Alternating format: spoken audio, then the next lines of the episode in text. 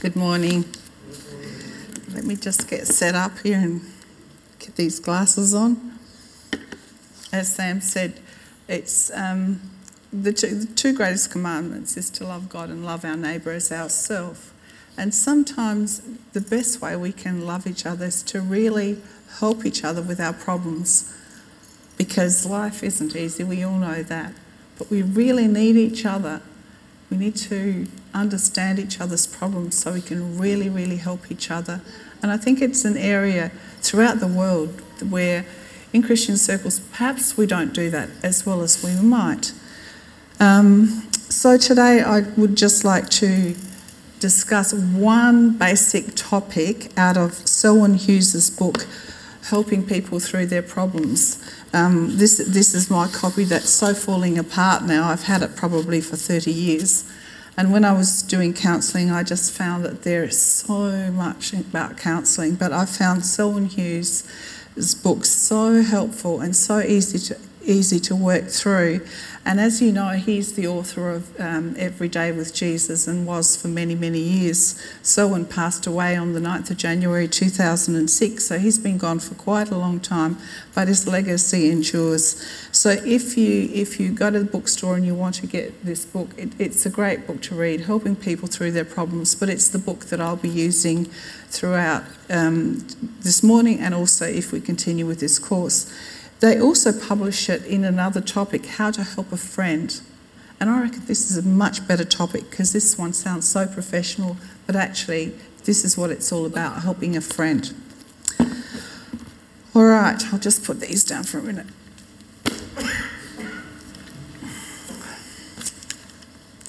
Okay, so developing basic people helping skills. That's what the topic is this morning. Because there's about 100 to 200 different techniques that a professional counsellor has to learn. But um, most of these can be narrowed down to about 10 basic ones, and these are the ones that I want to share with you this morning. Learning and practicing these basic skills and also relying on the power of the Holy Spirit can open up a whole new and rewarding personal ministry. What then are the basic skills a person needs to become an effective people helper? First of all, we need to be a good listener. One of the most powerful ways you can communicate care and concern for a person that you're trying to help is to listen intently and attentively. There's a, a doctor you, uh, Paul Tournier, you might have read in Christian circles, you might have read some of his literature because he's very well known.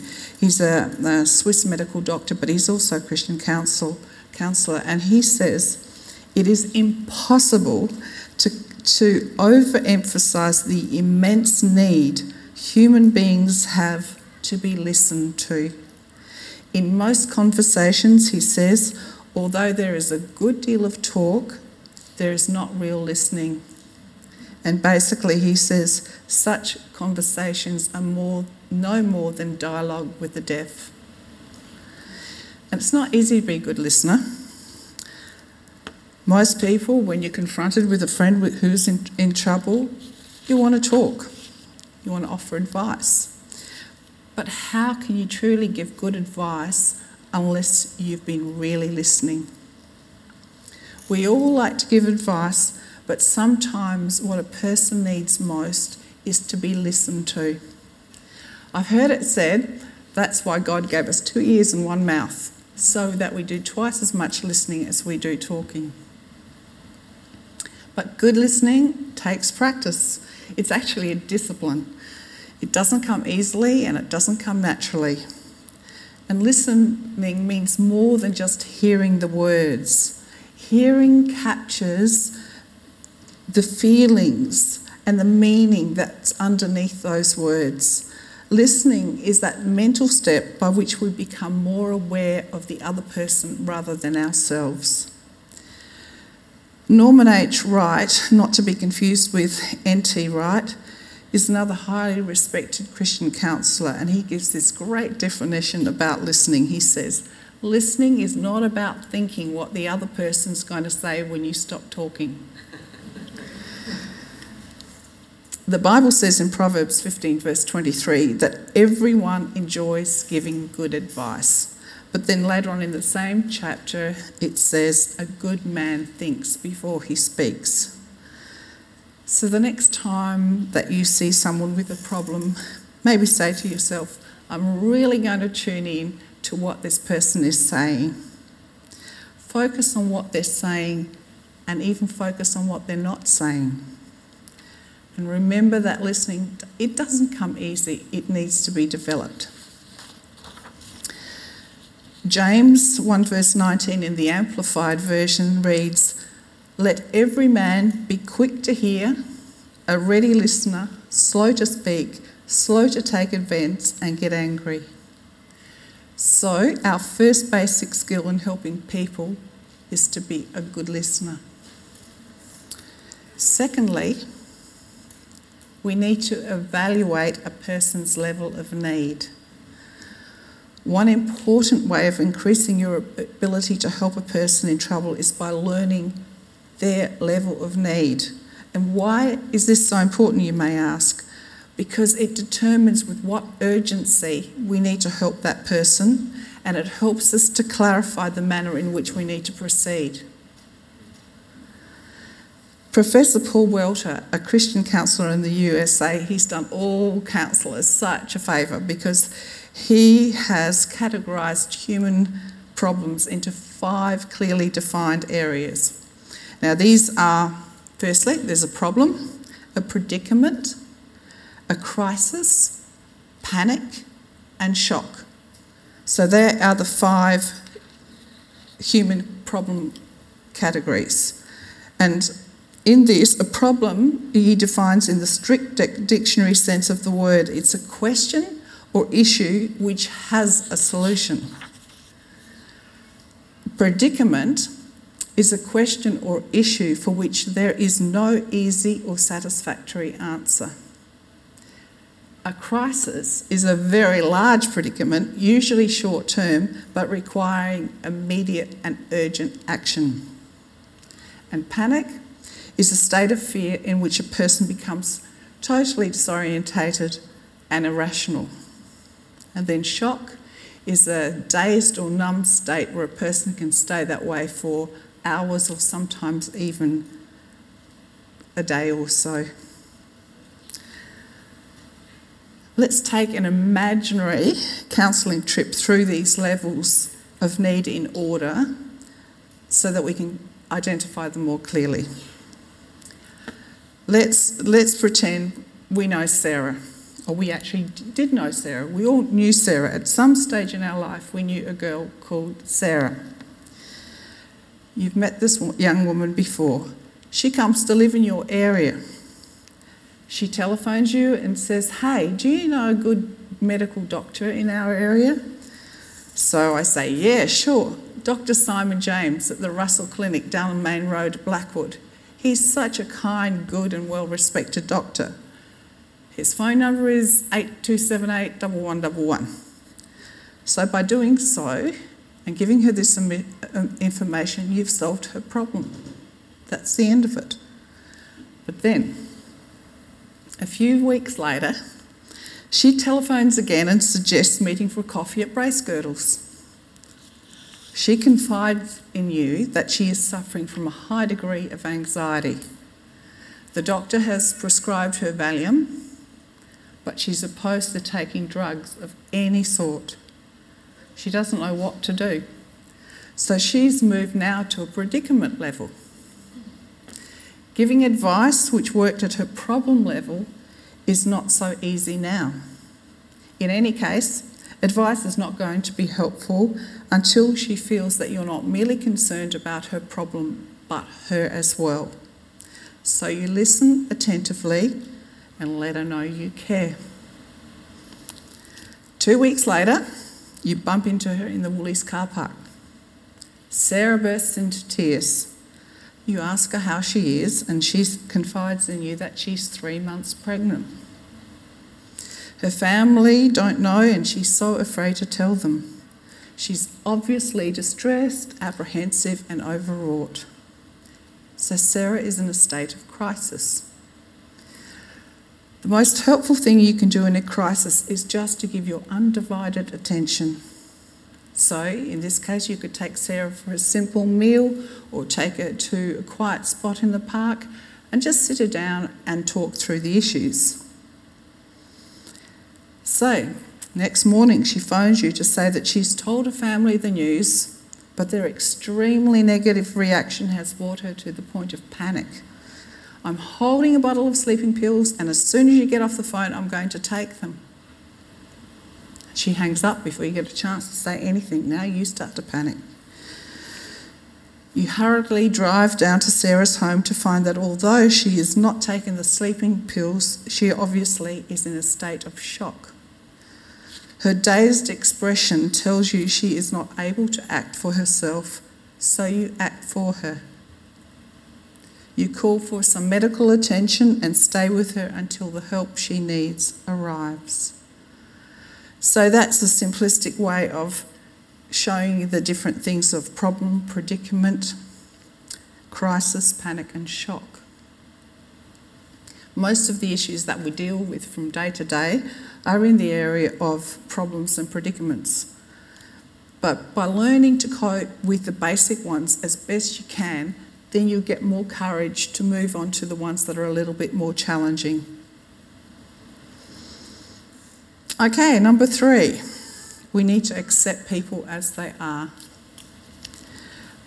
One hurdle that a lot of Christians find difficult to overcome when seeking to help a person with a problem is in the area of the ability to accept people just as they are. Sometimes when you listen to a person share a problem, it's so easy to say, How in the world did he get himself into such a mess? Why doesn't she just snap out of that depressed mood? And unless we take the steps to eliminate these condemning attitudes, we will not be able to offer our best. Judgmental thoughts, whether we realise it or not, affect the tone of our voice and the expressions on our face, and that will seriously affect the way that we're able to help the person we may ask ourselves Does this mean we adopt a non judgmental attitude to sin when we know it to be present in a person's life? Certainly not. Exclamation mark. But we must learn to hate the sin without hating the sinner. The most important thing in counselling is relationship. And as we listen to a person's problem in an accepting and non judgmental atmosphere, a relationship starts to grow. And the issue of sin can be dealt with later and dealt with much more effectively because the person has found in you someone who is compassionate and understanding. But how do we stop ourselves from developing judgmental attitudes? Selwyn Hughes admits that he used to have a big hang up in this area. And he had a mate, a, a minister, who used to struggle with the same thing. And this friend of Selwyn shared with him how he overcame it. He reached into his desk drawer and took out, pretend my pocket's the desk drawer.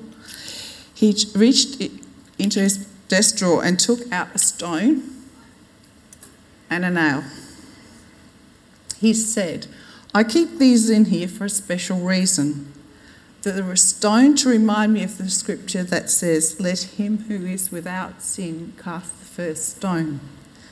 And the nail is to remind me of what a friend did for me a long time ago on a hill called Calvary. Selwyn says that ever since that time, he says, There but for the grace of God go I.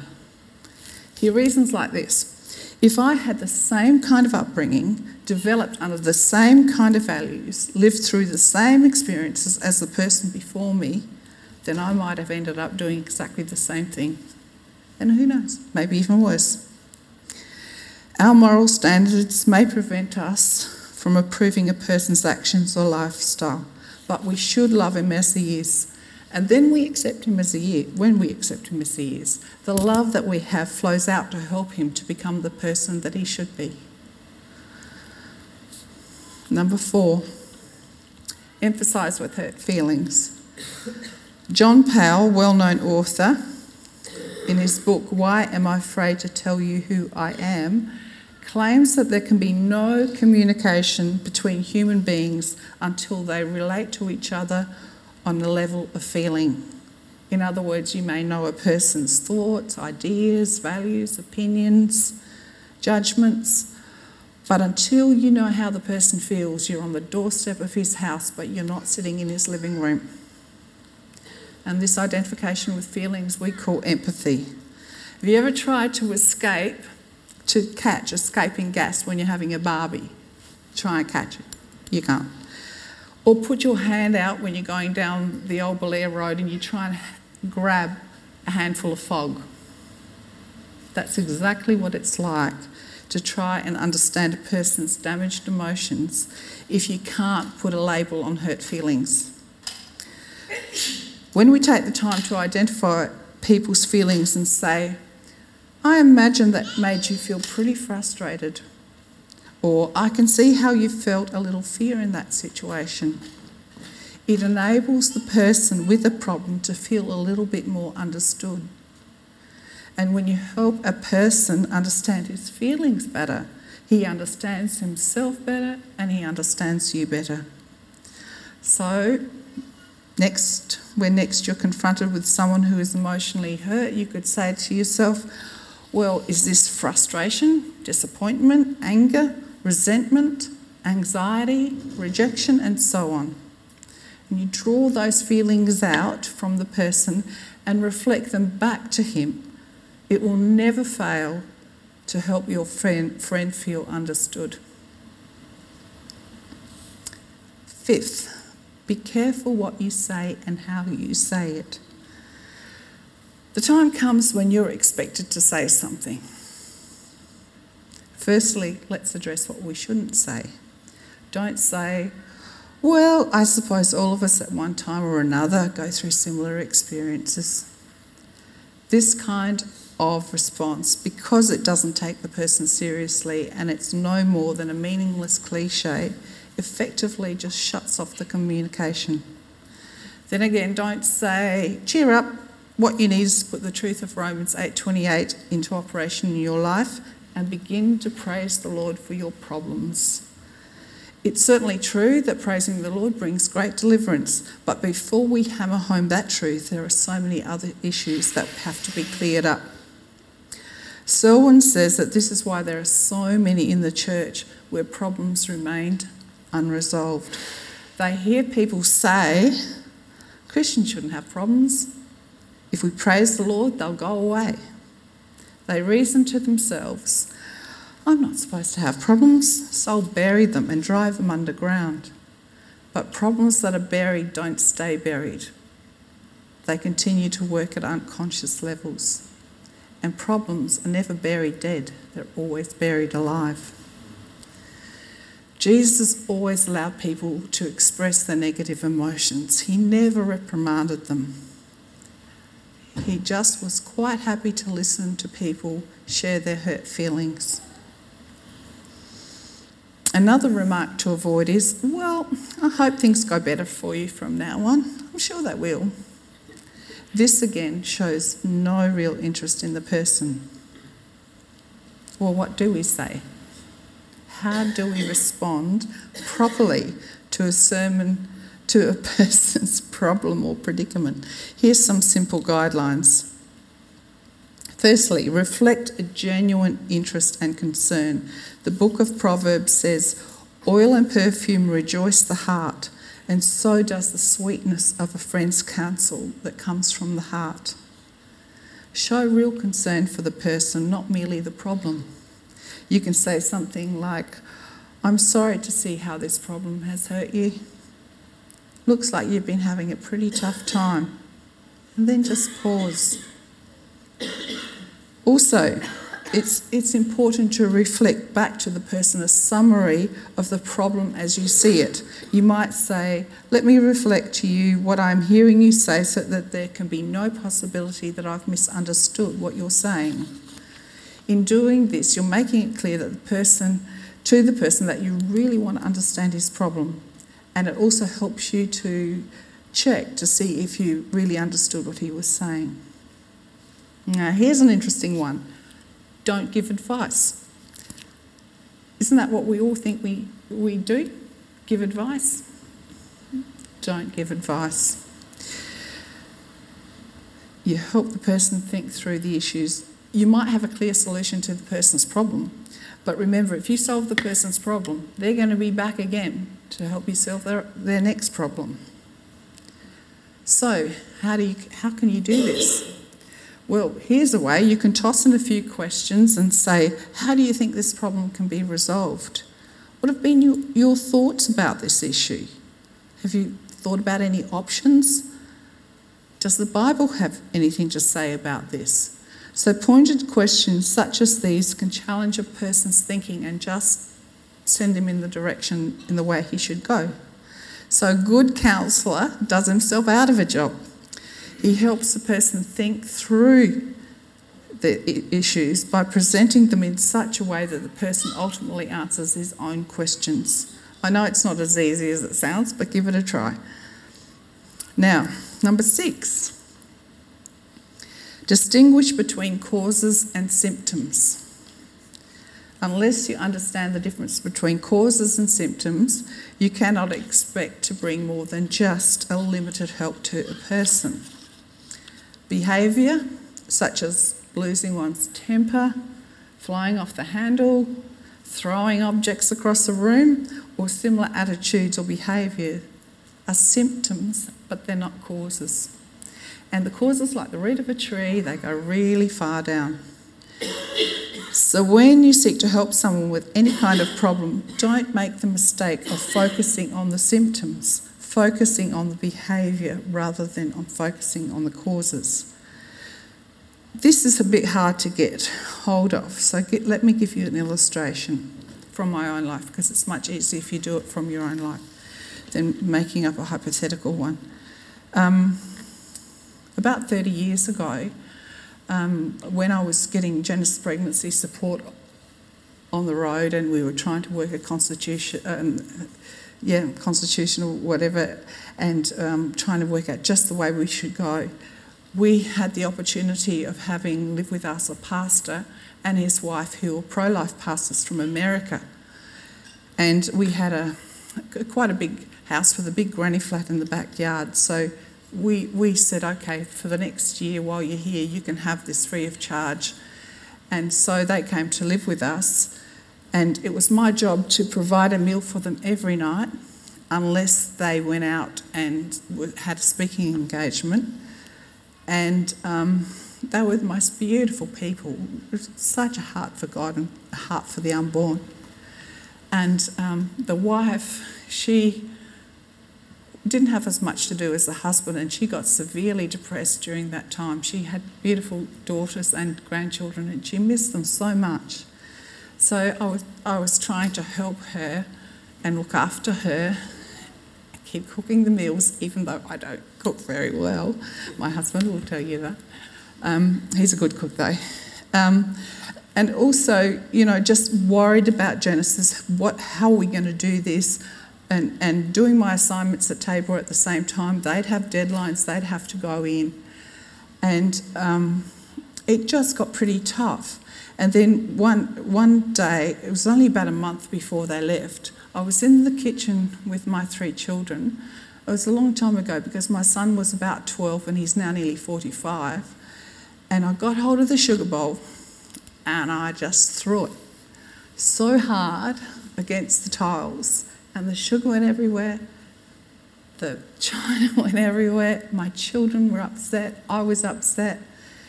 And I couldn't understand why did I do this. So I talked to a friend and she said, Willie, this, this isn't a good way to behave. What about the next time you feel like doing that, just get up, go for a walk around the block straight away so you can't do anything. And she had a whole host of issues, uh, things that she thought could help the issue. But what she didn't realise, and what I didn't realise until they were gone for about a month or so, was that I was exhausted. I was exhausted trying to encourage her. I was the lady. I was exhausted from cooking all the time, And the worst thing that used to upset me, and this is really silly, but um, they bought this coffee from America. And so in the morning, they'd come from their granny flat and go into our kitchen and they'd start to brew this coffee. And then the guy had this aftershave lotion that was so strong. So the coffee and the aftershave lotion would mix in the morning and go up to the stairs, and I'd wake up to that every single morning for 352 days. And it, it, it was just too much. So throwing that object was not a cause, it was the symptom. And this is what happens in so many lives and people. You're just hearing what I'm saying, but everybody has that kind of thing happen to them where suddenly they have these symptoms. But we need to just dig a bit deeper and, and find out well, what's the cause? And you'll find a lot of people with addictions. That's exactly what that's about. That's not the cause, that's just a symptom. All right, number seven, keeping confidences. Can you keep a confidence when someone shares with you a personal problem? The scripture says, He who goes about as a talebearer reveals secrets, but he who is trustworthy in spirit keeps the thing hidden. Another verse from the same book says, He who goes about as a talebearer reveals secrets, therefore associate not with him who talks too freely. What is told to you in confidence should be kept in confidence, and all personal information must be guarded as a sacred trust. Number eight, we're getting there. A wise use of, use of questions. And a mistake, a mistake many people make when attempting to help a person with problems is just to ask too many questions. If you ask a person too many questions, he's just going to conclude that a counselling session consists of you asking questions, him answering it, and when it's all over, you're going to come up with a solution. That just puts too much pressure on the counsellor. So, Dr. Gary Collins, you've probably all heard of him, a great, great counsellor. He's devised some guidelines in this matter, and he suggests, firstly, to answer open ended questions. You probably all know what they are these are questions that you can't simply answer with a yes or a no. For example, if you say, Do you feel your parents had a part in the problem? They might reply yes, which reveals very little information and it stops the conversation. A better way is to ask, What are some of the ways in which you feel your parents have influenced you? Questions that can be answered with a single word turn, out, turn the interview into a question and answer time. Similarly, avoid either or questions. There are question, these are questions that have two alternatives like do you want to be married or do you want to be single? The person may give his preference and then the conversation stops. It's better to ask indirect questions. Direct questions are straight inquiries, and indirect questions, a bit sneaky, inquire but don't seem to do so. How does it feel to have your marriage break up? is too direct. Put it this way I wonder how it feels to have one's marriage break up. The latter helps the person to feel that he's not being quizzed. Avoid a series of questions. Too many questions, one after the other, is extremely threatening. And ask why sparingly. Why is a useful word to get information, but it carries a connotation that is threatening. In school, at work and home, it's often someone says, Why did you do that? So the word why, therefore, has a bit of a negative ring. It has, if you have to use that word, do it in a, in a soft, gentle voice and a warm, understanding tone. Number nine, nearly there. Watch your body language. There's a Dr. Mehrabian. he wrote a book called The Silent Messages, and he discusses the importance of non-verbal behaviour in human relationships. And um, his research into this subject covers about three topics where it's the actual words, the tone of the voice, and the non-verbal behaviour, for example, your facial expressions and how you're sitting and what your appearance is. And this doctor claims that the actual words that we use only take up about 7% of the communication process. 38% is taken up with the tone of your voice, And then the last part is 55% is non-verbal language, the look in your eyes, the expression on your face, or just the way we sit. If we're trying to communicate effectively with those we're trying to help, we've got to realise the, the real power of that non-verbal language. So when attempting to help a person, you don't sit with your legs and arms crossed because that means you're just being defensive. You lean towards the person when you talk, and that's a sign of interest and involvement. Number 10. As much as we would like to help everybody that comes our way, it just isn't possible. Now and again, you're going to meet people with problems that are just way beyond your capacity to be able to help. And if you don't recognise this and you strive to help everyone who has a problem, you're the one that's going to be needing the help. Dr. Gary Collins says that one of the most significant ways in which we can help people is to refer them to someone more equipped and better able to help them than ourselves. To do this is not an admission of failure, it's a mature recognition that none of us can help everybody. And whenever you feel that the problem you're facing in your friend's life is outside the limits of your insider experience, just refer him on to someone who's better able to help him or her, He won't feel rejected. And when you do hand him over to someone else, just reassure him that you'll continue to pray for him and that you're willing to have a cup of coffee and just catch up with him. And that's so freeing. That's the biggest issue I, I had when I first started counselling was I was so scared that if someone came with a problem and they were so needy that I wouldn't have an answer for them, that I just wouldn't be able to solve it. And, you know, it's such a relief when you just say, okay, God has given us a task, we do our very best, we love the person as much as we can. But then if we can't do it, we just let it go. We just, we just send to someone who can help. So that's, that's one of the topics of this book, this, the 10 basic skills of helping people. But in the whole book, there are so many other things that you probably find very, very helpful.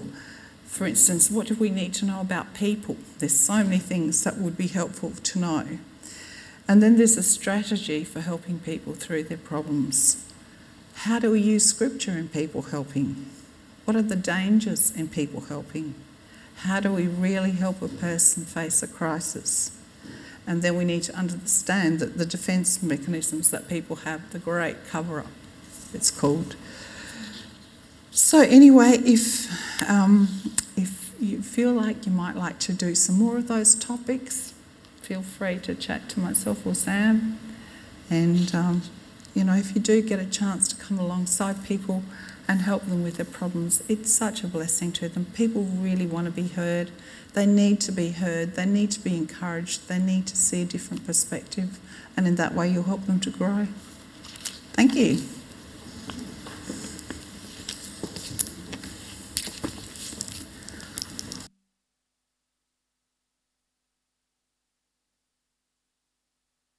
Wow. wow.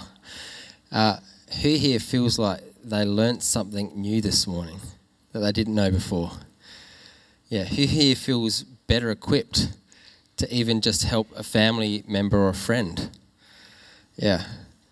Who here wants more? Absolutely. Really encourage you to contact Willie or, or myself. Um, yeah, to really engage more in in this area of, of helping people. Uh, one thing that really stood out to me was the, the difference between causes and symptoms. Um, starting to think about some of the behaviours that I see in my life that perhaps I'm not happy with, and starting to ask the question, oh, I've, I'm often focusing on the behaviour, but what is actually causing that? What, what is what is deeper? What is behind that behaviour that might be outworking itself in the symptom. Um, we're going to close this morning by uh, singing a song that speaks of God being with us in every season and uh, whatever we're going through. Um, and it might be that, as Willie shared this morning, it might have brought up something in your life. Uh, perhaps, like me, you started to think, uh, what are the deep issues that I'm dealing with, perhaps from my past or fears of the future. Um, And I really encourage you, we often um, at the end of our services have a chance of, of ministry where the prayer team can get alongside and, and pray for you. And perhaps this morning, particularly, uh, God's starting to do something in your life and, and making you aware of a particular need. Be great for you as we sing this song to just simply come down and just start sharing uh, what's happening in your life uh, with the prayer team. And it will be anonymous, and they'll be able to pray for you and just perhaps start that journey of, of healing. So let's stand together now. Um, and before we before we sing, let's just let's pray together. Lord Jesus, we thank you for our time this morning. Thank you for for Willie's heart to share her gift with us, and Lord, how uh, the need for one another is just so important in a real community. And Lord, we just pray that uh, the knowledge and the the information that we've gained this morning that you would take and that you would use to help grow us, not only individually, but as a church that is looking to uh, outreach and look beyond ourselves into the community where there is so much hurt and so much pain. And so, Lord, we just pray that ourselves would, would first be healed and that we would take that knowledge uh, beyond these walls and beyond this community and that we would be, yeah, a real community that just longs to see people uh, just touched by your love, and that we would be used uh, in this way to bring about healing and freedom for the captives. So pray your, your blessing on us now as we sing. And Lord, as we sing, I just pray that if there's anyone here who just really is in real need, Lord, that you would just allow them the freedom to just come and share, and that um, those that would get alongside them would take the words that Willie has just shared and just put them into action and begin that process. We pray in Jesus' name. Amen.